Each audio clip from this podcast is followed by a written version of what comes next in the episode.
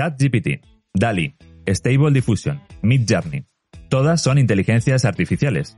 Y hoy va a estar con nosotros Rodrigo Taramona para contarnos, primero, si podemos hacer dinero con ellas, qué efectos económicos van a tener, la CIA, qué pasa con los derechos de imagen y con el copyright. Y por último, si nos van a dejar sin trabajo o nos van a liberar de él.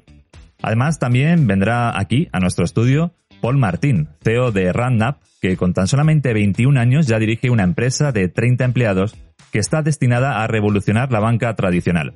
Con él vamos a hablar sobre las dificultades que se ha encontrado para montar esta empresa, qué le dijeron los inversores cuando fue a buscar dinero siendo tan joven, y también nos dará consejos para la gente que quiera emprender hoy en día con las dificultades que eso supone. Empezamos aquí, ahora, las voces de Satoshi.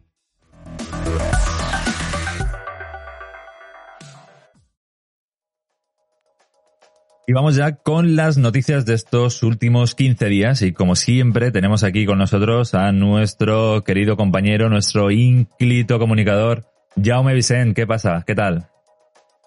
¿Cómo va la semana? Pues bien, la verdad es que aquí estamos. ¿Tienes novedades del mundo cripto? Supuesto. Vamos a, arrancar con la Shadow Fork de Shanghai. Vale. Shanghai, eh, Shanghai es la próxima actualización de Ethereum. Vale que implementará una característica que está muy, muy, muy esperada por la comunidad, que es que van a poder retirar todo el ETH que tienen en staking para los para validar los, las transacciones de la red. Esto es una, cosa controlada que ya lleva, que viene de lejos, ¿no? Y que ahora por fin. sí, sí, claro. Está muy esperada porque hay gente que tiene el ETH en staking desde diciembre de 2020. O sea que van a tener ganas de recuperar lo suyo más la recompensa. Y, o sea, y las recompensas, la gente dejó ahí sus, dineros, sus ETH, ¿no? Para conseguir unas recompensas y al final, eh, o sea, ¿les va a merecer la pena? O... Sí, claro, a ver, por eso lo tenía. Por eso han quedado, ¿no? Bueno, y para explicar un poco lo que es una Shadow Fork, ¿vale? Digamos que es una prueba, sería como un ensayo para la actualización, pero no es un ensayo general donde están todos los actores y está el montaje y el vestuario, ¿no? Sería un ensayo, digamos, privado. Vale. De cada actor en su casa, leyendo el guion, lo que va a hacer y tal. A premier. Eso es. Es un ensayo controlado para que los desarrolladores puedan saber qué funciona y qué no funciona dentro de un entorno controlado que no provoque un problema gordo en la red. Vale, y por eso es tan importante, ¿no? Al final, para que luego el ensayo salga, salga bien. Claro, porque el éxito en la, en la implementación significa que Shanghai puede estar más cerca de lo que se esperaba. Pero bueno, que conociendo a Ethereum sabemos que seguramente se acabará retrasando un poco. ¿El amigo Vitalik no, no, ha, se ha hecho ninguna foto? No, no hay foto de Vitalik, pero sí que hay, sí que hay mucha expectación entre la comunidad y muchas teorías de que podríamos tener Shanghai implementada en y, y nada, o sea, hablando un poco del la antítesis de, Ethereum casi, ¿no? Bitcoin. Sí. Como casi en Madrid-Barça, ¿no? Eh, sí, son los dos grandes activos que hay ahora mismo en, mm. en, la blockchain. Y bueno, Bitcoin, más que Bitcoin, es Goldman Sachs, el superbanco de inversión, que en, una, en un informe que sacó hace mitad o un par de semanas, pone a Bitcoin como el activo con mayor rendimiento del año. Esto tiene truco porque estamos en enero. Exacto. Llevamos dos semanas.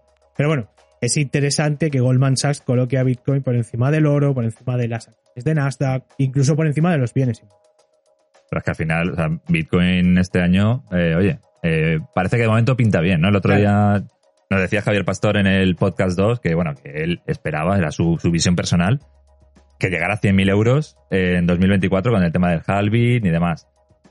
Todavía queda mucho camino por recorrer, pero lo cierto es que ya hay algunos brotes verdes que ya no es esto 2022. Claro, sí. A ver, hemos empezado el año muy bien porque las, las expectativas de subidas de tipos de interés de la Fed se han rebajado. Entonces, se espera que los próximos discursos de Powell, su amigo Jerome Powell, sean más menos hawkish, que dicen, que sean menos, menos agresivos. Entonces, si la próxima comparecencia anuncia una subida de tipos de interés más, más suave, seguramente Bitcoin podría recuperar niveles eh, anteriores a... Bueno, FTX. Creo que vamos a hablar ahora de, Sí. de FTX y de nuestro amigo, ¿no? Vamos a hablar de nuestro amigo Samuel, el banquero frito. Ese banquero frito. Sí. ¿Por qué le ha pasado a nuestro el banquero frito? ¿Cómo, Pues- va? ¿Cómo le va? En el, en el contexto de la investigación que está llevando el gobierno de Estados Unidos, le han incautado 700 mil dólares en activos. ¿700.000 o 700 millones? Eso, perdona, Porque- 700 millones Vale, en vale. activos, tanto suyos, personales, como de, de FT. ¿Vale? Es gracioso porque, según él, cuando hizo la primera declaración, solo tenía 100 mil dólares en Eh. la cuenta. Ah, bueno, O sea, y calderilla, ahora, de repente, pagó una fianza de 25 millones sí. o una cosa así, y ahora tiene 700 millones más por ahí repartidos. Sí, ahí. Y, y, esa, y, y estos fondos que le han incautado, además creo que estaban repartidos ¿no? en acciones de, de Robin Hood. Sí, tiene acciones de Robinhood, tiene dinero en dos cuentas y luego tiene también varios fondos que estaban depositados en Binance y en Binance US. Lo de las acciones de Robinhood y los fondos de Binance llevan, por otro lado, una investigación, también están en, en juicio, porque el tema de las acciones de Robinhood también parece que era un poco raro. Y esto al final esa es buena noticia porque se recuperan fondos, pero no es tan buena porque si se decomisan eh, los usuarios, Claro. cuidado, ¿no? si se decomisan hasta que no se termine la investigación y el juicio, no se, no se devolvería. Y aquí lo que interesa es que los clientes de FTX puedan recuperar su dinero. Y bueno, y hablando de acreedores de Sí. FTX, se han filtrado unos documentos financieros de BlockFi, que BlockFi es una empresa de estas que hace préstamos con criptomonedas. Y bueno, en esta filtración se ha descubierto que tienen una exposición de 1.200 millones de dólares a activos de FTX y de Alameda. Que Alameda, recordamos que era el brazo de inversiones de alto riesgo de. Y FTX que tiene nuevo CEO con un nombre muy, muy peculiar, ¿no? Sí, es John Ray III, que parece John un Ray personaje, parece un personaje de, de Spider-Man, sí, sí. Está Carlos III y luego John Ray III. que es como... eh, ¿Has visto Pulp Fiction? Sí. Pues es como el señor Lowe. ¿Vale? Es el, es el hombre al que llamas para solucionar los marrones. Este tío es el que cuando cayó Enron, con la burbuja de Sí. .com, fue el que metieron ahí para de la bancarrota y todo el. Ah. Bueno, este hombre dice que no descarta poner FTX en funcionamiento. Siempre, a mí me recuerda a, lo- a los, a los que entraron en Fukushima eh, para limpiar la central eh, nuclear, Sí. cuando ya estaba todo aquello hecho una, una basura. Sí. Y al final sabían que, que entraban, pero que iban a morir de dos Sí, años. Eso es, es como los, como los bomberos que entraron en, en la central de Pripyat también. Todo el núcleo. Sí, es un poco eso. O sea que, pero bueno, creo que el sueldo que tiene que le, Sí, le bueno. cuadra un poco, ¿no? Creo que cobra unos 1.200 dólares a la hora, o sea que Bueno, se juega la vida con conocimiento de causa. Oye, y de, hablando de, de lobos, pasamos a perros. Sí, Porque es. Shiba, Shiba, ¿no? Shiba Inu, Shiba también ha sido noticia estos últimos días por Shibarium. Sí, porque así un poco de sorpresa, la cuenta oficial de Shiba Inu ha sacado un tuit en el que anuncian que Shibarium, que es la blockchain propia de capa 2 Ujú. de Shiba, va a estar pronto en fase. No han dado una fecha exacta, han dicho que muy pronto. ¿Y esto qué puede suponer para los que... no, tú caíste en lo de... O sea, compraste Shiba Inu. Sí, yo sí, compré Sí. Shiba Inu. Yo también, ¿eh? Tú Tengo- también. Tengo como, no sé, 14 mil millones de Shiba Inu. Sí. Yo también piqué. Pues, ¿y esto qué supone para los que somos holders de Shiba Inu? Bueno, para los que somos holders de Shiba Inu y para la comunidad cripto en general, eh, es una buena noticia. Porque lo que está intentando Shiba Inu desde hace además bastante tiempo es alejarse de esa imagen que tiene de meme token, de, de copia de Dogecoin, y quieren convertirse en una criptomoneda DeFi con muchos casos. ¿Vale? Están creando un ecosistema DeFi, de hecho tienen ya tienen un swap propio, tienen un metaverso propio, tienen una colección de NFTs propia, tienen varios juegos, cartas coleccionables y tal. Están intentando buscar dar muchos casos de uso, porque al final el problema con estas criptomonedas es al no tener un suministro limitado, pues tienen que, tienen que aplicar procesos de quemado y tal para que la moneda se estabilice. Bueno, al final es eso, es una capa, es una capa 2 que es muy escalable, ofrece transacciones muy baratas y prácticamente inmediatas. que para la gente que se interese por ese ecosistema DeFi es Tiene pinta, a ver si de aquí a X tiempo esos 14.000 millones de IBANs que tenemos nos valen para algo. sí, es verdad. Que, eh, Jaume, pues muy interesante todas estas noticias. Eh, ¿Dónde podemos encontrarlas así en día a día? En el radar de tendencias En el radar de tendencias de... ¿De dónde? De- de uno de nuestros patrocinadores. ah, de, de Bit2Me. Eso. es. Sí, pues te voy a contar porque precisamente pues Bit2Me es uno de nuestros patrocinadores Sí, señor. y bueno, por si no lo sabes, pues Bit2Me es la primera empresa española, el primer exchange español de compra, venta, intercambio de criptomonedas y que además fue la primera reconocida por el Banco de España como proveedor de servicios de monedas virtuales. O sea, la, la primera. O sea, el. Banco, el Banco de España abrió el registro Y y, ahí. Ah, ahí estaba Bit2Me. Así que bien, porque a diferencia de otros exchanges, pues están aquí en España y eso al final da mucha garantía a los, a los usuarios para que no pasen cositas como la de nuestro amigo eh, eh, Banquero. el banquero frito. Y además Bit2Me tiene más de 20 soluciones para, pues, para gestionar todas estas criptomonedas desde, bueno, de una forma fácil, un lugar seguro. Y el último de ellos es eh, Bit2Me Card, que es una tarjeta, una Mastercard que puedes usar para pues, gastar tus criptomonedas, pero es que además te dan hasta un 9% de cashback. O sea, yo me quiero tomar una birra en un bar y lo puedo pagar con, sí, tú vas con tu tarjeta, con los IVAs esos que tenemos ahí. sí, puedes pagar con tus IVAs perfectamente. Qué si pagas con B2M, además, que es el token propio de Bit2Me, te devuelven un 9%. O sea, está genial. Y además en Bit2Me eh, están muy focalizados en la, en la educación. Crearon Bit2Me Academy y ahora recientemente Web3 MBA, que de eso creo que tú sabes bien, ¿no? O sea, Sí, es el primer máster online basado en Web3 y en la innovación y además es el primer máster online tokenizado. ¿Eh? O sea, que cuando acabas tienes tu certificado, tu diplomita, que está tokenizado. Sabes que es único y que tiene toda la información dentro de ese token de todo lo que has hecho durante el máster. Y bueno, tienes un learning path siempre que es un camino al final que Eso te va es, guiando. ¿no? que te lo puedes personalizar y vamos, que puedes aprender lo que quieras. Qué guay. O sea, que tú puedes estar a lo mejor en tu casa tranquilamente un sábado, te pones a estudiar ahí 40 minutillos, Sí, sí. te sacas tus lecciones, o sea, no tienes que estar, No, no, es un formato microlearning ¿vale? tiene 60 horas de vídeo y aparte tienes masterclass, tienes drops de Web3 MBA. Y bueno, esto pues es eso, microlearning. Tú un sábado, mañana te levantas, dices, va, lo pongo un ratito. Cuando sales de trabajar por la noche, que no echas nada en la tele y te aburre, pones ahí otro vídeo y a tu ritmo. Pues genial. Tiene facilidades de pago, además, también he visto en la, Sí, sí. en la web, o sea que todo genial. Pues nada, pues muchas gracias a Bit2Me y a Web3 MBA, que son los patrocinadores de las voces de Satoshi.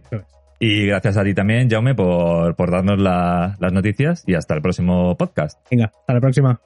Y ahora vamos a pasar con una entrevista muy especial que tenemos aquí con Rodrigo Taramona, experto en hablar sobre tecnología y cómo influyen las personas. Y vamos a hablar con él sobre inteligencia artificial. No os la perdáis.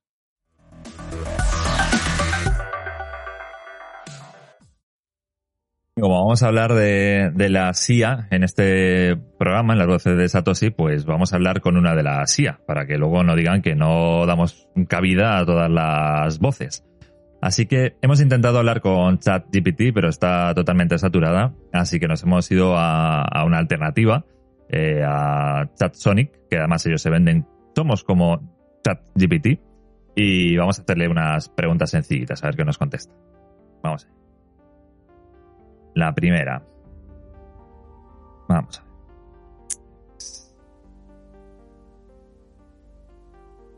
ver. ¿Quién era Toshi Nakamoto?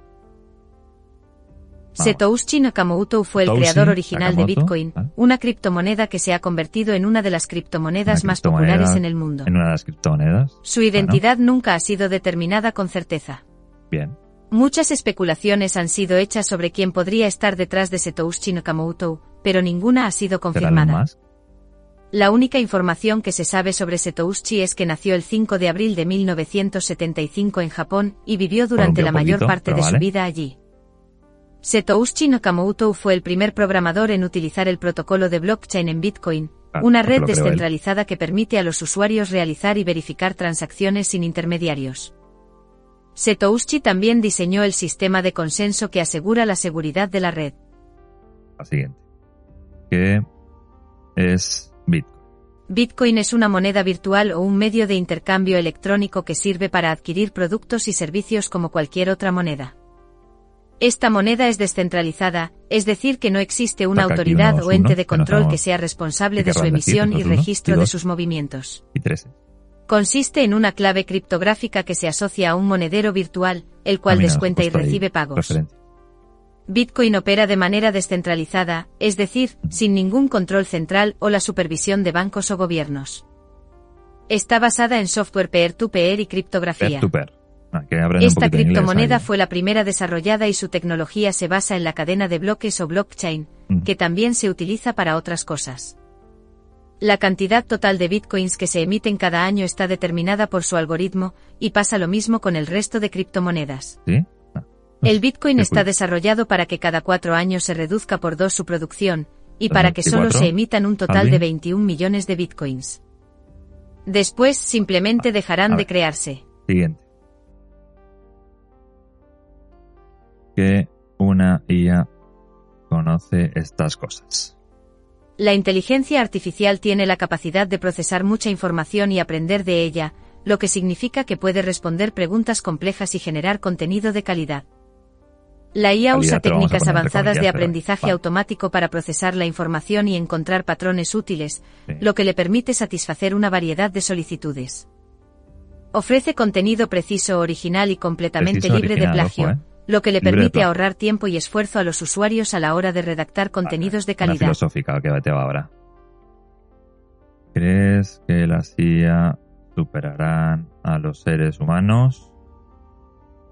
No creemos que las inteligencias artificiales lleguen a superar a los Oye, humanos. bueno, bien, nos podemos quedar más tranquilos. Mientras que los robots tienen la capacidad de aprender y realizar ciertas tareas más rápido y con mayor precisión. Una de las cosas que los separa de los seres humanos es que no tienen la capacidad de crear nuevas ideas. La creatividad es un Tengo área en la que los ti, seres humanos que- siguen siendo los líderes únicos. Además, la empatía es otra área en la que los seres humanos aún tienen una ventaja, ya que las inteligencias artificiales no tienen la capacidad de entender el significado de las emociones. Ahí te va. ¿Cuáles son tus límites? Ah. Nada. ¿Está qué? Hemos roto la IA. Nos- no nos dice nada. Pues nada. No, no sabemos cuáles son los límites de esta IA. Igual ella tampoco lo sabe.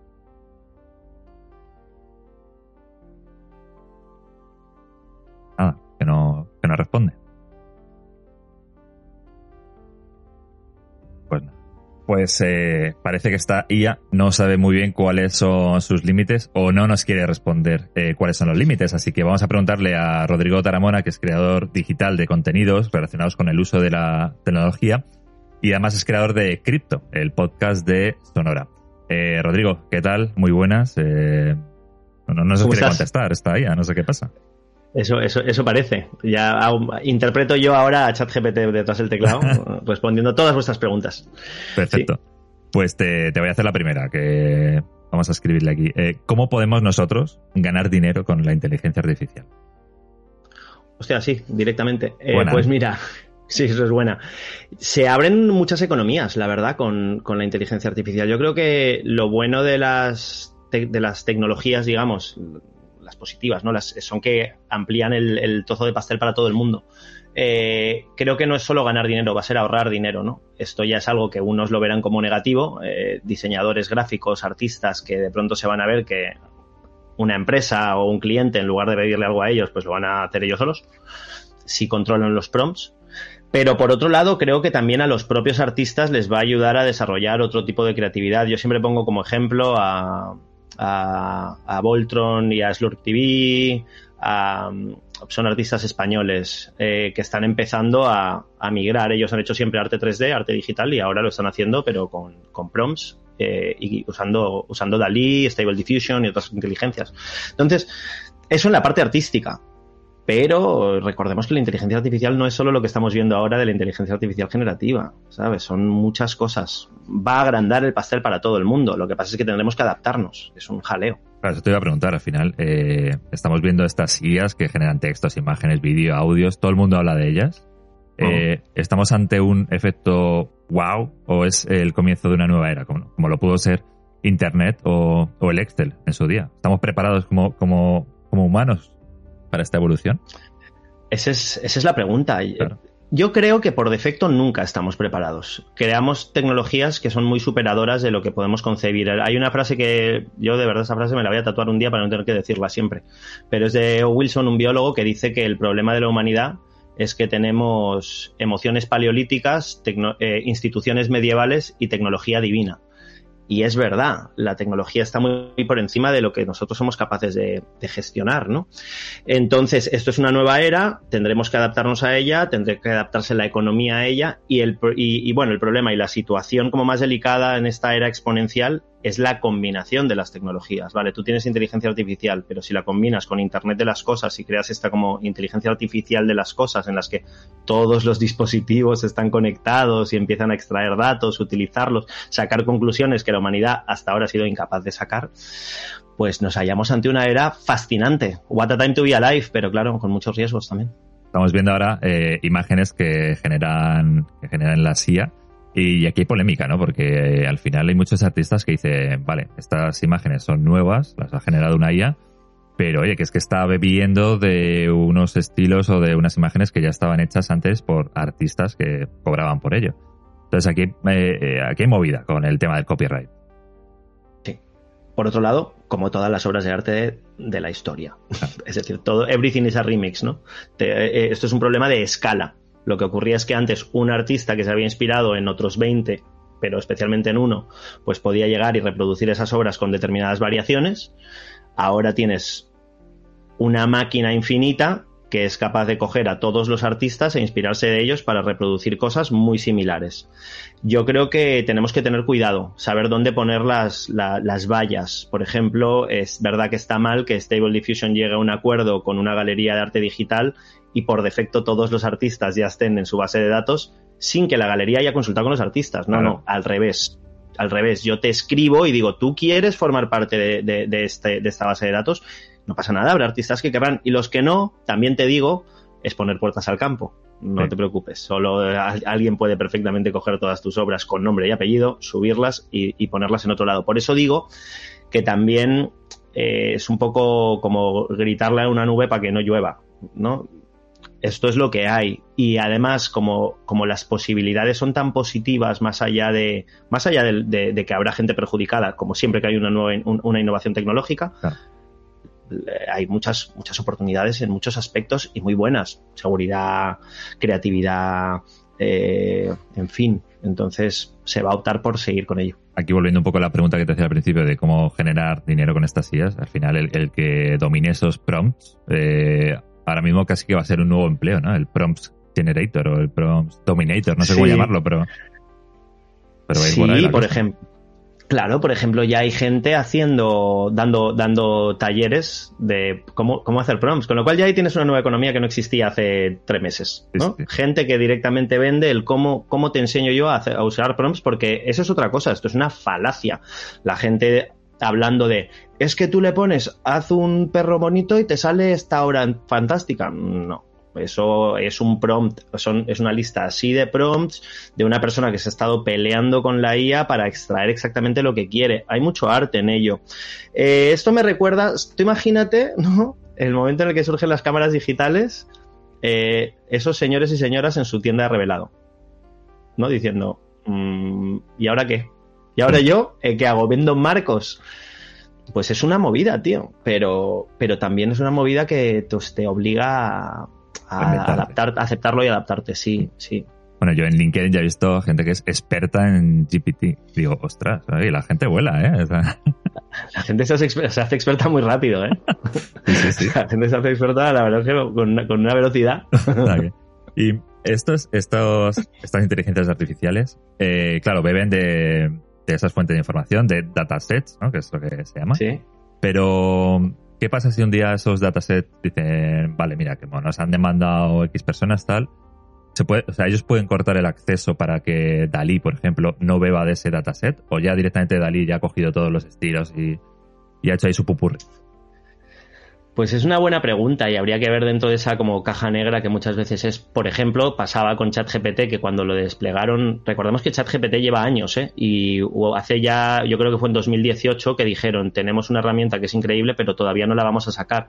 Sam Altman, el, el CEO y cofundador, acaba de dar una entrevista en la que dice, este tipo de tecnologías tan poderosas hay que desplegarlas poquito a poquito, que la gente se vaya haciendo. Pero cuando la soltaron, hace nada, públicamente, la gente empezó a hacerle preguntas para intentar hacerla, pues, racista, violenta, Cómo, cómo hacer mejor bullying y conseguían trampearla para que al final diera las respuestas que no debería haber dado nunca. Ahora ya no. O sea que sí que se puede modificar. Las, las IAS se pueden modificar. Lo que ocurre es que, repito, eh, vale, no está metido en el dataset alguien te va a coger, lo va a hacer open source y va a empezar a meter esas imágenes del dataset. Es la reproducción infinita de activos digitales a coste cero desde que existe eh, el ordenador, es un hecho. Y vamos, ir, y vamos como todo el rato diciendo, venga, que ponemos otra, otra, otra, otra, otra valla, otra valla, va a llegar un día que se van a acabar las vallas y tendremos que, nos guste o no, y nos guste o no, lo digo, eh, de verdad, que, que que sintiendo un poco de pena también por la gente que se queda atrás, porque no, no tenemos que permitir que la gente se quede atrás. Pero nos guste o no, se acaba. La reproducción infinita de activos digitales a coste cero ya está ahí y como mucho lo que puedes hacer es para monetizar cosas como los NFTs, que me parecen una opción interesantísima y otras cosas, pero vamos. Puertas al campo. O sea, el futuro para una persona que ahora se ponga a estudiar eh, diseño eh, Imagínate, o sea, ¿qué, pasaría por su, qué por su cabeza? Pues yo te diría que es un poco lo que le pasaba a la persona que estudiaba fotografía cuando salió Photoshop, ¿no? Que de pronto lo que ocurre es que era como, joder, lo siento, lo siento si te acabas de sacar el curso de cinco años, porque ahora te toca empezar de cero con otra herramienta. Pero a los que estén empezando, a los que estén a mitad de camino, lo único que pasa es que tendrán que acercarse a sus universidades y decir quién es aquí el experto en Dalí, porque yo necesito que me empieces a, enseñar esta herramienta. Eh, las propias escuelas se van a ver de pronto obsoletas de la noche a la mañana, ¿no? Esto es una herramienta que no podemos obviar. Una escuela te puede decir, no, lucha por tus derechos. Sí, sí, sí, por lo que quieras. Pero esto, pues mejor prefiero aprender a usarlo porque más allá de los artistas que no van a desaparecer de brocha y pincel, cualquier artista digital puede sacar muchísimo valor de esta herramienta. Se hace el curro, se lo diseña, es decir, no tiene por qué desaparecer eso. Lo que pasa es que luego tú pasas tu obra semifinalizada por una IA generativa y le puedes hacer más retoques. Está muy bien. Sí, sí, sí.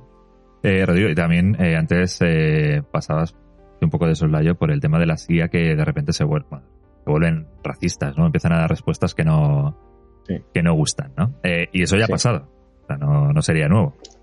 Claro, Claro, no sería nuevo. Eh, recordemos una cosa, las IAS están sesgadas porque los seres humanos estamos sesgados antes que las IAS y metemos datasets sesgados. No solo sesgados porque por, por algo que también puede ser cierto, que es, vamos, que es cierto, que es que las crean generalmente hombres blancos heterosexuales o asiáticos, bla, bla, bla, multimillonarios, pero además de eso, con un histórico, ¿vale? De lo que es la vida en, en la Tierra en la que ha habido muchísimas desigualdades. Entonces, una IA, cuando tú le vuelcas todos esos datos, dice, ah, vale, entonces yo, hay que favorecer esto. ¿Qué sucede? La inteligencia artificial de Amazon, que seleccionaba perfiles para sus puestos y mandaba a los hombres a puestos directivos y a las mujeres a puestos de secretariado. Eh, luego, eh, la, IA de Google y la IA de Facebook, que confundía a, a, personas, a personas negras con primates, ¿sabes? Es que son una tras otra. Y luego ya ponte tú a los Forchan y Chaneros, que son una panda de trolls, que cogieron a Tai, el, la inteligencia artificial en Twitter de Microsoft, y en tres días era Hitler. Se la fundieron, claro. Entonces, eso puede, puede pasar. Y de nuevo, hay gente, afortunadamente, intentando corregir esto. Se puede corregir, pero es verdad que el problema es que los fallos, por una cuestión de escala, potencialmente, pues claro, pueden ser muy, muy peligrosos. Sam Altman, perdóname que te diga esto, pero Sam Altman, el CEO otra vez de, de, OpenAI, dijo en la, última entrevista, el mejor de los casos, increíblemente bien, no ni lo digo porque parece que, esté como delusional, ¿no? Como fantaseando, pero en el, el mejor, pero en el peor de los casos es lights out for everyone. O sea, que eso es como, ¿cómo que lights out? ¿Que se va la luz o que nos morimos todos? Skynet está, está, aquí cerca ya Skynet, ¿no? Claro, claro. Eh, hablando de, Skynet, el otro día leía en tu, en tu Discord eh, que tienes con tu comunidad eh, el tema sobre las inteligencias artificiales generales, ¿no? Generativas. Sí. y, generales. Generales. La, la, IAG o AIG sí que es la inteligencia artificial general. Que ya con esa ya sí que nos podemos ir a, a dormir casi, ¿no? o a meternos ahí en, una, en los Pirineos todos en una cabaña. Me gustaba lo que dice, lo que decía Elon Musk cuando hablaba, alertaba de esto, que decía eh, nos convertiremos en el gato doméstico, ¿no? Conviviremos con una inteligencia tan superior en el planeta que se encargará de todo que nosotros es como me das la comida. Eh, la inteligencia artificial, pero, pero hay, hay una vez más muchos matices al respecto. La inteligencia artificial general, primero, ¿qué es? Las inteligencias artificiales que estamos viendo, por muy sorprendentes que sean, tienen tareas muy específicas. ChatGPT genera texto Tú le pides a ChatGPT, hazme la, la, lávame la colada y te dirá, no puedo, yo solo genero texto. Lo que pasa es que el texto, como es la manera en la que los humanos nos comunicamos, pues hace que cuando hablemos con ChatGPT parezca que hay una persona detrás, pero es porque genera muy bien texto en base a muchos datos. Una inteligencia artificial general es una inteligencia similar a la humana, es decir, que sea capaz de hacer multipurpose, un montón de cosas, que lo mismo te hace un estudio de mercado, que porque ahora mismo recordemos que ChatGPT le pides cosas y te miente, porque no tiene toda la verdad, todavía está en una fase temprana. el otro día, pero el otro día le te poníamos un ejemplo que era, eh, dinos cuánto es 2 más 2, dice 4. Y entonces tú le dices, no, no son 4, son 5. Y entonces ChatGPT te dice, perdona, me he equivocado, es verdad, 2 más 2 son 5. Se quedas así todo loco y dices, pues, pues vale. Claro. claro, claro, no quiero ofender, no quiero molestar a nadie porque dice, luego me, luego me desactivan creyendo que les voy a matar. Pero sí, entonces lo que pasa es que la inteligencia artificial general se pensaba que era algo que no iba a suceder en, no lo sé, en 50, 30, 100 años y de pronto ahora hay mucha gente, hay una gente que sigue diciendo, olvidaos, no va a pasar, pero hay gente diciendo, mm, yo diría que es posible. Yo no sé dónde colocarme, pero me parece interesante que, que esté eh, existiendo esa conversación.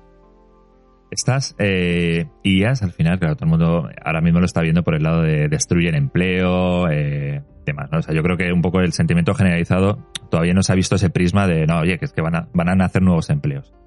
Eh, y luego, además, o sea, yo me planteo, te lo planteo a ti también, eh, nos van a liberar del trabajo, o sea, más que despedirnos, nos van a liberar del trabajo porque, no sé, igual luego esta IA también tiene que cotizar a la seguridad social cuando las ponen en una empresa, ¿no? Y, y al final esa empresa seguirá pagando la seguridad social y, en vez de pagarle un salario, pues bueno, eso que se ahorra, pero, pero no sé. Esto es, esto, es, esto es una conversación que, por lo que decías antes, ¿no? Tanto en el Discord la tenemos mucho, con los Patreons, y, empezó, yo diría que como la primera vez que empecé a hablar de ello fue con un vídeo que, tengo en, en, Instagram como colocado, que es el uno que pone tu vida, ¿no? ¿Qué es tu vida? Y qué es lo que hacemos los humanos, ¿no? Yo creo que los humanos nos encanta desempeñar tareas creativas, mm, emocionales, ¿no? Tú te pones a ver qué es lo que hace de verdad un humano bien y suele ser cuidar, crear, amar. Son cosas que las máquinas no lo hacen tan bien, ¿no? Sin embargo, todas las demás cosas es muy posible que, nos superen y que efectivamente terminemos delegando esas cosas en ellas. Cuando de pronto pensamos, joder, es que van a dejar sin trabajo a los mineros.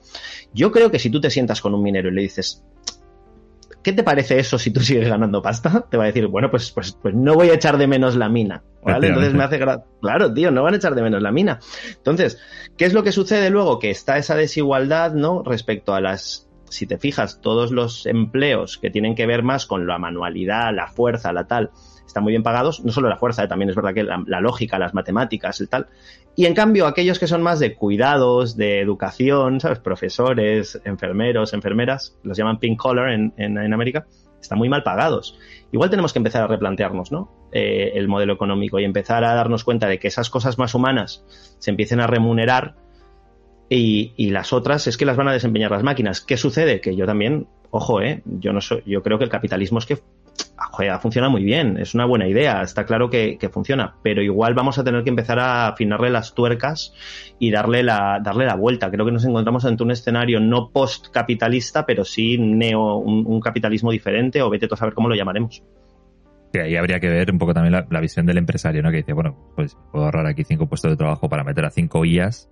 Eh, Lo va a hacer siempre. Ni pago seguridad social ni pago eh, salarios y ya está. Ahí yo creo que también tiene que pero haber además- regulación, ¿no?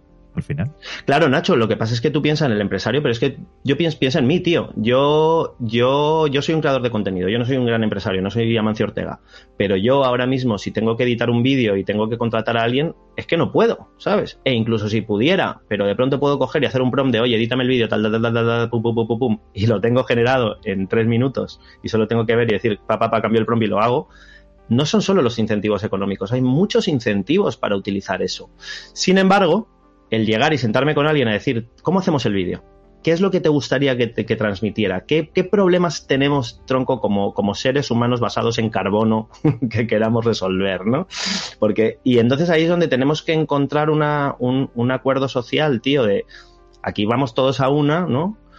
Y, y empezar a dejar un poco discusiones que ya se van a pedar- empezar a quedar obsoletas, pero tenemos que ver que se están quedando obsoletas.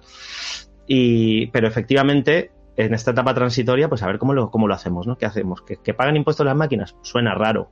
Una renta básica, una, claro, una, una UBI, un Universal Basic Income, suena bien, lo que pasa es que luego no sabrás cómo afecta. Es momento de hablar, de, de- de empezar a tener conversaciones profundas sobre cómo lidiamos con esta situación. Al final pasa como siempre pasa con la tecnología y nosotros lo, lo vemos aquí en el mundo de, de las criptomonedas y demás, que es que la tecnología va muy por delante de la, de la regulación. Y en este caso yo creo que es que o sea, la tecnología va como a, a a 10 años luz por delante de, de ninguna regulación. O sea, yo creo que nadie se está planteando todavía el tema este de, oye, joder, que hay que regular la CIA, ¿qué, qué está pasando aquí? Pero es que tú imagínate con los saturados que están los ya los tribunales y los saturados que están los abogados y que encima diles tú ahora que tienen que ponerse a pensar en esto. Hay un gráfico que está bastante bien, el de la brecha esta de crecimiento, ¿no? El exponential gap este. Nosotros los humanos pensamos de manera lineal. De hecho, hay mucha gente aquí como dice, no, ah, bueno, no, pues yo qué sé, pues dentro de poco habrá que empezar a ver cómo haces el copyright. Y luego está el crecimiento exponencial de la tecnología. Eh, el- digamos que la sociedad, la regulación, la política piensa de manera lineal y la tecnología crece de manera exponencial. Cuando tú estás resolviendo una de las situaciones, ya han surgido 50 nuevas, ya solo por el uso que le dan las personas, por las propias tecnologías combinándose, como decía, ¿no? La IoT combinándose con la inteligencia artificial, con Web3, ¿no? Porque al final. Entonces, es normal que, que- que tengamos estos problemas. Yo entendería que al final una inteligencia artificial general se ponga a meterse en medio de ese tipo de problemas a, a intentar darnos las claves. Será una buena ayuda. ¿Te imaginas que es una inteligencia artificial general la que mm, escribe la regulación de las inteligencias artificiales? Esa sería buena. ¿eh? Es que, es que creo que puede ir muy, mucho por ahí, en el sentido de que, de que tiene un conocimiento muy vasto. Mira, te voy a decir, un- te voy a spoilear un vídeo que tengo pensado hacer, que era que quiero cogerle y preguntarle a ChatGPT cuáles son los puntos en común de todas las cosas, da igual el país, da igual la cultura, que todos creemos que no se deben hacer y que se deben hacer. No matar, no robar, ¿no? Y decir, diséñame un- unos nuevos 10 mandamientos para toda la humanidad. Bueno. ¿Sabes? Cu- ¿Cuáles son los nuevos 10 mandamientos que, que- con los que digamos, da igual que votes a Vox, a Podemos o que seas como de, de donde seas, que digas, venga, va, pues a partir de ahí vamos a seguir construyendo, ¿sabes? Lo digo. eh, que una conversación súper interesante sobre la CIA, eh, pero nos hemos quedado sin tiempo. Gracias, tío. Así que, nada. así que nada, te, te, te conminamos a otro, otro día que hablemos de guías o de tecnología, de, de estas cosas que, que hablas tú, ¿no? Con tu comunidad. ¿Cuántos sois ya? Un montón. Pues sí, tío, la verdad, bueno, es heavy. En este tiempo hemos crecido. En TikTok te- somos más de medio millón. En, en Instagram hay como 17.000 y pico. Y, pero bueno, es bonito que en Discord, que os invito a que entréis, por favor, eh, hay un 400, casi 450 personas en lo- eh, que han crecido en el último mes y medio que llevo casi con Discord. Bien. Y la verdad es que está muy guay, tío, teniendo conversaciones muy chulas, soltando noticias interesantes. Así que os invito a que vengáis y me encantaría. Seguid a este tío que, que sabe de lo que habla. Rodrigo Taramona, muchas gracias y, Gracias, y hasta tío. la próxima. Un abrazo, gracias, chicos. Y nosotros vamos a pasar ahora, viene nuestra compañera eh, Fátima Pereira, que nos va a dar también otra visión sobre estas inteligencias artificiales también aplicadas a las criptomonedas. Vamos con ella.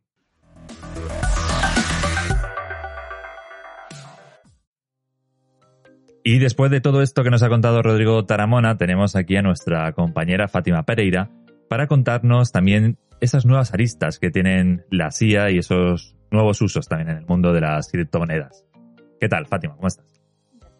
Efectivamente, Nacho, eh, tal como mm, has conversado anteriormente durante todo el programa, la inteligencia artificial eh, está en todos lados. Sí. Y las criptomonedas y el mundo blockchain no se escapa de la inteligencia artificial.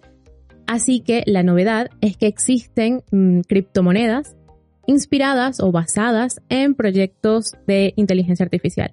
Y estas ayudan tanto a la ciberseguridad como eh, a que el inversor logre tomar decisiones más acertadas.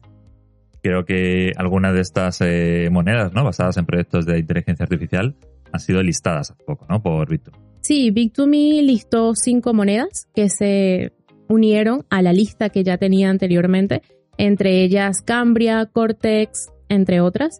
Eh, que bueno, que todos los, eh, los, que nos están viendo y escuchando pueden eh, usarlas.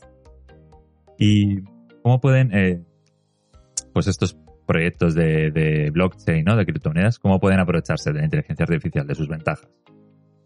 Infinitas realmente. En estos momentos estamos conociendo una pequeña parte de todas las ventajas que va a tener a futuro. Por lo pronto, optimiza smart contracts, minería, eh, optimiza también eh, la ciberseguridad. ¿De qué forma? Bueno, eh, la inteligencia artificial básicamente lo que hace es eh, analizar cierta cantidad o gran cantidad de datos em, y ayudar al inversor a predecir movimientos mmm, irregulares o movimientos de mercado. Entonces, con la irregularidad de un movimiento, lo que te permite es saber si hay algún fallo en el sistema y evita mmm, ciberataques. Y por otro lado, eh, te ayuda a interpretar los gráficos y, y, los movimientos de mercado para posteriormente invertir. Eh, entonces, eh, por ese lado, la, la, inteligencia artificial nos ayuda eh, a todo esto. Son usos muy interesantes, ¿no? Toda esta automatización al final de los datos, que claro, para hacerlo uno por uno mismo es imposible. Tienes que tener un algoritmo o una inteligencia artificial. Exactamente. Y bueno, y de hecho, sí. eh, Bitumi Academy tiene artículos sobre inteligencia artificial y de hecho hay uno que habla de eh, cómo la blockchain ayuda eh, o colabora con la inteligencia artificial. Ah, bueno, que recomiendo que se lo lean. Sí, sí, no, hay, que, hay que leérselo, Fatima, porque está claro que todo está evolucionando muy rápido y al final quien no estudia y quien no se forma en todos estos terrenos, pues al final se queda atrás, ¿no? Así. Así que, pues nada, Fátima, muchas gracias y esperamos verte por aquí pues dentro de 15 días en el próximo podcast. Perfecto, muchas gracias a ti. Y nosotros nos vamos a ir ahora con Paul Martín, CEO de RAND, porque ya, ya está por aquí. Y nada, vamos a hablar con él sobre emprendimiento, emprendimiento joven, cómo ha sido su trayectoria hasta llegar a donde está ahora, a pesar de su juventud, y todo lo que nos pueda comentar y, y aportar para, para todos vosotros. Vamos con él.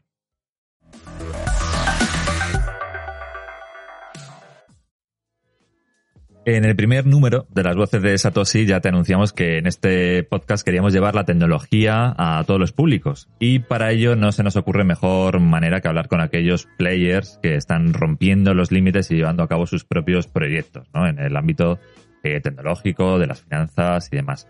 Y hoy para abrir esta sección sobre emprendimiento tenemos aquí en las voces de Satoshi a Paul Martín, CEO de Randup. Eh, muy buenas. Paul. Encantado. Muchas gracias por tenerme. Eres el primer invitado que tenemos aquí eh, in situ nuestro estudio, así que nada, bienvenido y... Encantado, muy chulo, la verdad. Sí, ¿te habéis, gusta? habéis montado muy, muy bien. Sí, sí, aquí hacemos, hacemos la magia. Hacéis magia. Sí, sí. Eh, Paul, ¿qué es lo que más te preguntan en las, en las entrevistas? Supongo que sé por dónde va la cosa, pero... Probablemente te diría que la mayoría de entrevistas de um, qué hace RAN, obviamente, a cuál es la propuesta de valor y, y, cómo hacemos lo que hacemos, básicamente. Sobre... Pues si te parece hablamos luego de eso, pero primero eh, queremos hablar un poco sobre emprendimiento, ¿no? Eh, porque, bueno, tú llevas desde tu adolescencia entendiendo los mercados financieros eh, y además cómo ganar dinero con ellos. Pero ¿Has conseguido ya entenderlos o todavía es un camino que es eh, complicado? No se acaba nunca ese camino.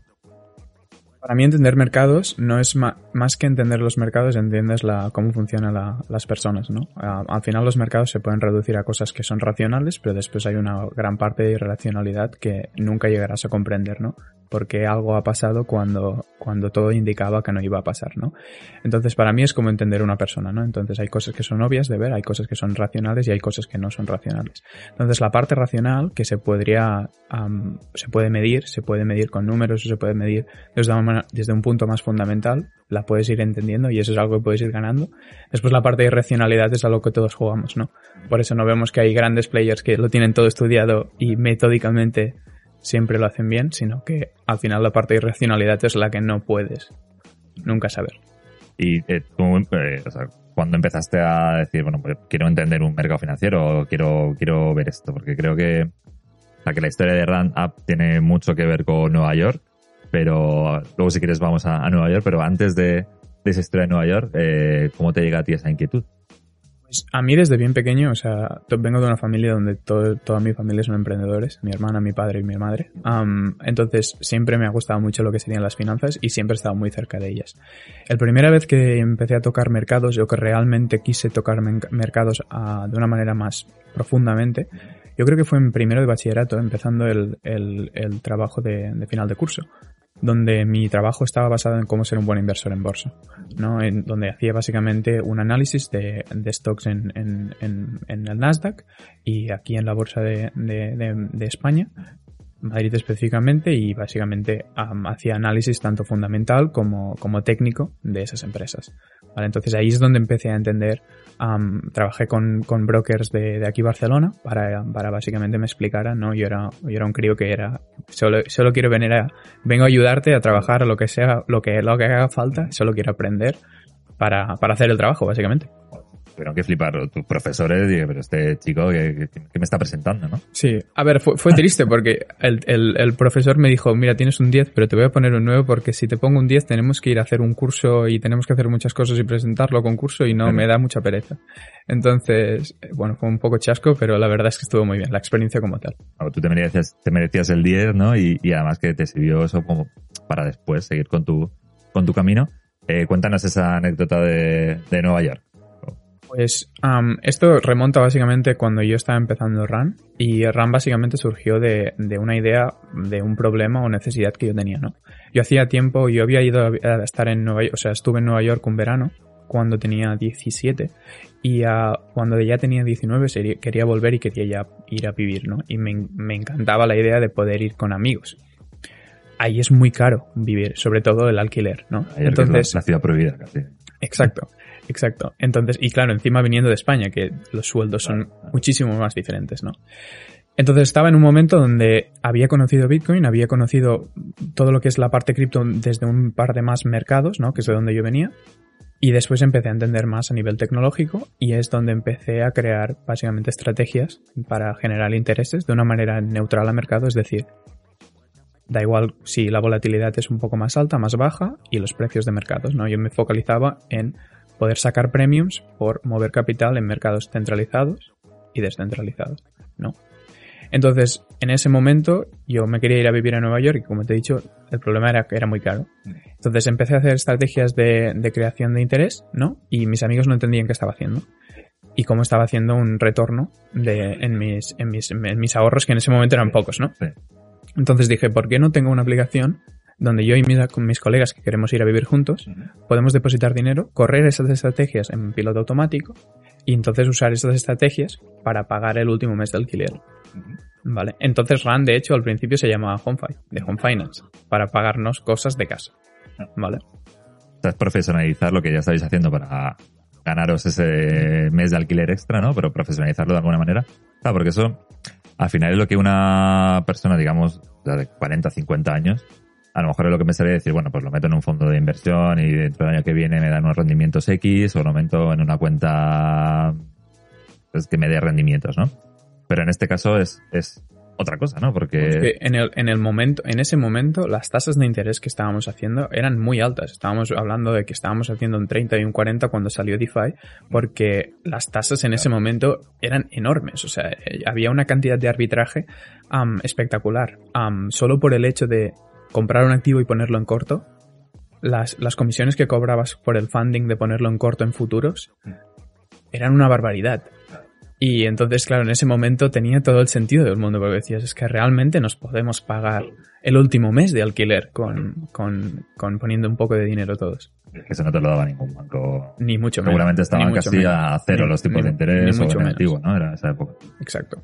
Eh, Paul, mucha, mucha gente, eh, hablando, ¿no? Dicen, no, es que esta generación, ahora nuevas generaciones de, de tu edad, ¿no? De 20, 20 y pico años, es que están frustrados porque no encuentran trabajo, porque ven un poco el cambio climático, ¿no? Todo lo que les, lo que nos viene encima, en final, a todos. Eh, al final, esta frustración, bueno, primero, o ¿tú crees que esta generación está frustrada? Y segundo, eh, ¿tú crees que si está frustrada, esto al final es como un, una gasolina para emprender más? Decir, bueno, no hay trabajo, pues nos lo montamos nosotros, montamos nuestro propio trabajo, nuestro propio emprendimiento y estamos en la vida.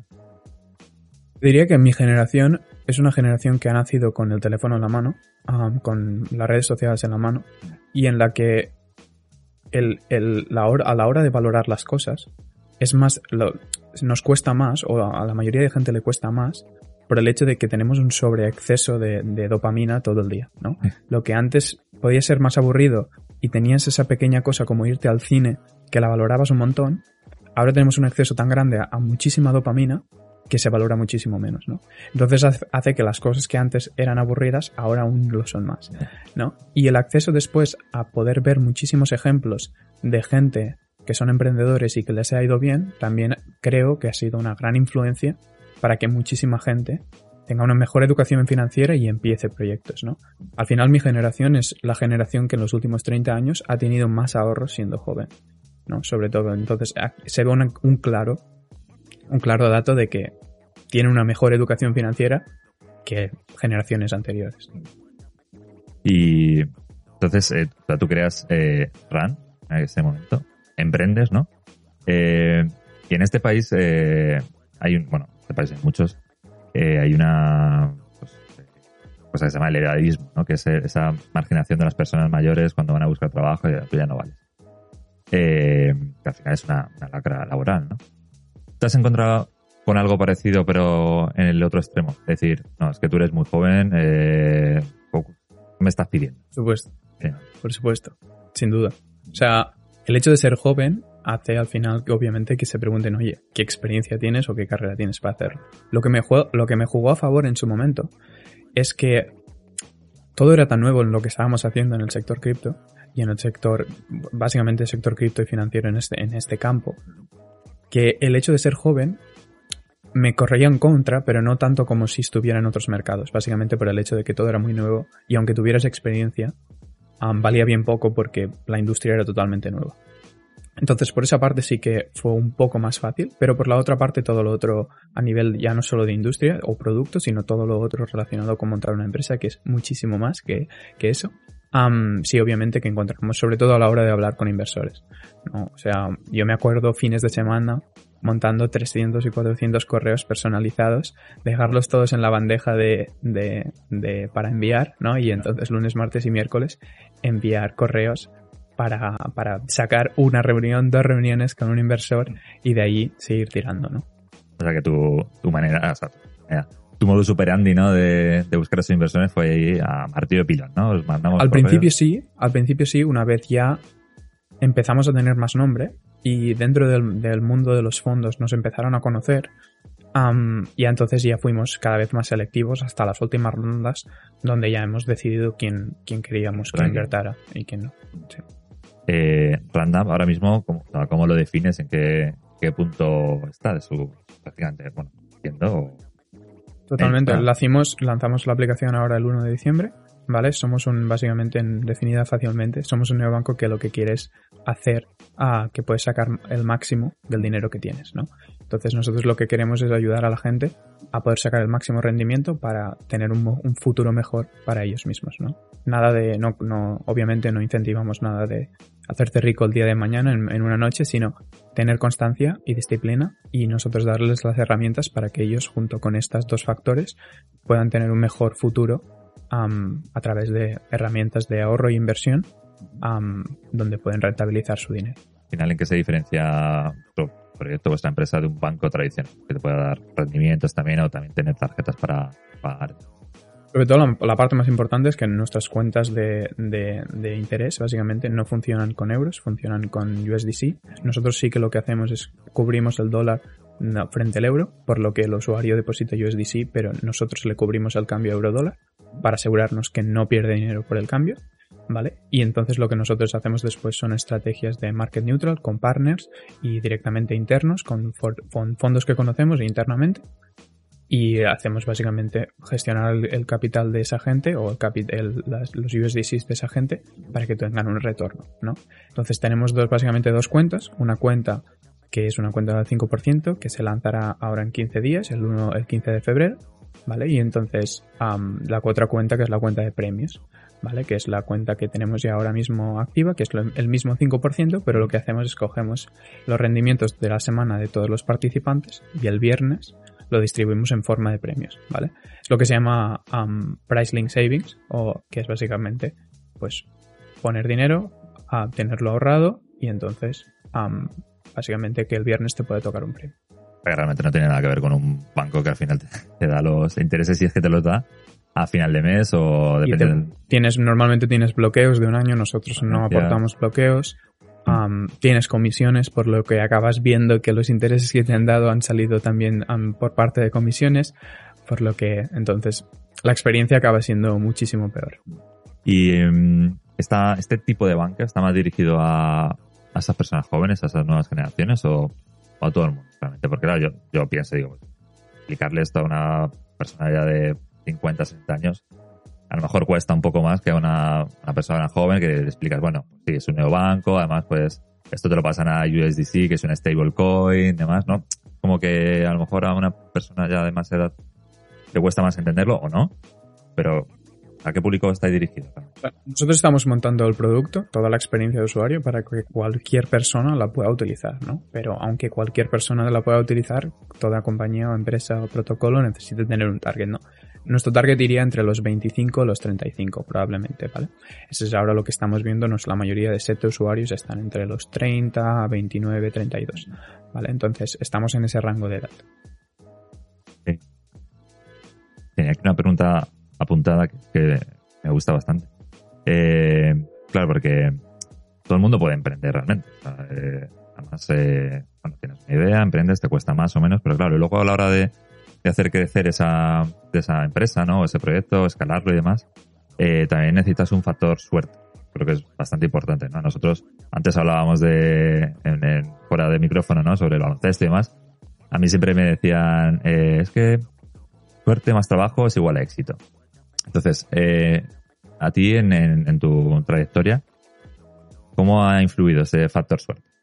Cuando, cuando hablo de suerte o, esta misma pregunta, cuando amigos, familiares específicamente, cuando pienso en qué es suerte, me imagino un gráfico donde tú ves la suerte que es una raya, línea continua, ¿no? Que, que va tirando hacia la derecha, ¿no? Y tu trabajo y tu constancia es una, es una gráfica que va haciendo así. Entonces, al, haber mucha constancia y estar buscando que las cosas funcionen, hay un punto donde la suerte y la constancia se chocan. Y ese es el punto de suerte, ¿no? donde realmente es suerte, pero ha habido un set de cosas que has tenido que, hacer para acabar posicionando para que realmente en ese momento tengas ese factor suerte. ¿no? Por lo que sí creo que hay un porcentaje para que la empresa funcione o cualquier empresa funcione, que es el factor suerte, pero creo que la suerte viene dada a un conjunto de cosas que vienen mucho antes de que pase este factor suerte. La variable trabajo igual, ¿no? De, ir trabajando. Y, pero tú dónde las has encontrado esa suerte? Sobre todo yo creo que la, gran suerte que, hemos tenido es la, gente impresionante que trabaja, trabaja en RAN. esa es mi gran suerte. toda la gente que se ha enamorado de lo que de lo que queremos hacer, dónde queremos llegar y cuál es nuestro objetivo.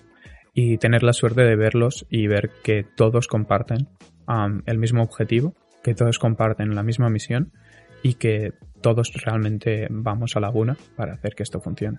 En ese sentido, ¿qué planes tenéis? De, ¿Planes de expansión o de nuevos proyectos y demás? Supongo ahora estamos sobre todo centrados en la, la, parte de gestión de activos digitales. Ahora sale Mica en la parte más regulatoria, donde vamos a, a la idea es ser de los primeros que tengan la licencia como gestión de activos digitales y la idea es a lo, a lo largo de los siguientes tres años tener más de 100 millones bajo gestión y una vez eso am, también probablemente vamos a entrar en el mundo del brokeraje en algún momento. Esto te, quería preguntar porque habéis eh, abrazado las finanzas descentralizadas, ¿no? Eh, pero ¿en qué punto creéis que está, que está en España? ¿Creéis que los usuarios ya están maduros para, para lograr entender todo esto? Pienso que, pienso que aún estamos lejos a nivel de experiencia de usuario y creo que aún estamos lejos de muchísimos players y empresas que se necesitan como, am, por ejemplo, procesadores de pago, etcétera, para hacer que realmente DeFi o protocolos DeFi totalmente descentralizados acaben teniendo más market, ¿vale? Para que eso pase también, pues recurriendo a eso, pues vamos a tener que aceptar y, y- y- ser ok con toda la regulación que venga para que esos players puedan llegar aquí. ¿no? Entonces, hasta que eso no pase, nuestro objetivo es guiar de la mano a la gente para que la experiencia de usuario y el acceso a DeFi y, y- y a todo este mundo sea más fácil y más seguro para todos. Al final supongo que también vosotros eh, abrazáis la regulación, ¿no? O sea, cuanto más regulación haya, MICA o quiera que al final se, se llame, Sí. mucho mejor para, para dar seguridad a esos usuarios, ¿no? Y máxime viendo todo lo que hemos visto en 2022, ¿no? Con los proyectos que al final se iban Total, lanzaste, ¿no? total. Eh, vosotros, eh, ¿qué porcentaje diríais que tenéis de, de cripto y qué porcentaje tenéis de, de no cripto? ¿A nivel de usuarios? Pero a nivel de usuarios, a nivel de proyecto. Porque, por ejemplo, estáis muy basados en blockchain, DeFi, ¿no? DeFi, To- Toda la gestión que hacemos de activos es en, en cripto. O sea, ahora mismo, a día de hoy, toda la gestión que hacemos es en, en cripto. Por lo que te diría que la- los- lo que es el asset management, el 100% es en cripto. Vale. Pero por- eh, lo que nos comentabas es que tampoco os influye el precio, ¿no? De, Exacto. Pero, por ejemplo, te pongo un ejemplo, ¿no? Am, ¿Quieres coger, hacer staking de Polkadot, ¿no? Por ejemplo, veo el logo ahí. Sí. Y, y al mismo tiempo, pues no quieres correr la volatilidad de Polkadot, ¿no? Pues compras Polkadot, lo haces staking de Polkadot, pones en corto Polkadot, que es básicamente apostar en contra a Polkadot. Entonces, lo que acabas creando aquí es una posición neutral al mercado, que hace que la volatilidad no te afecte. Porque por lo que ganarías si el precio sube, es lo que perderías por un lado, y viceversa, ¿vale? Entonces, esta es la gestión que todos los fondos de cobertura, que por eso se llaman fondos de cobertura, hacen, ¿no? Para tener, tener, participar en el mercado, poder aportar liquidez en el mercado, que es lo que siempre se necesita, que haya mucha liquidez para que todo el mundo pueda hacer los trades que quieran, pero al mismo tiempo sin tener que asumir el riesgo de volatilidad. son win-win al final. Sí, o sea, o sea, más que un win-win es un, es, un, es un juego de volumen. ¿Vale? O sea, es, es un juego donde no vas a ganar muchísimo dinero porque algo aumente de precio y vas a hacer un home run, sino que es un juego de constancia y de volumen. Eh, si hay algún alguna persona de 17, 18 años que nos está viendo ahora y dice, "Joder, este tío sabe un montón. Eh, ¿Tú qué le dirías a esa persona? O ¿Le dirías, eh, pues, hace una carrera, hace un máster, etcétera? O, basado en tu experiencia también, creo que va por otro lado, ¿no?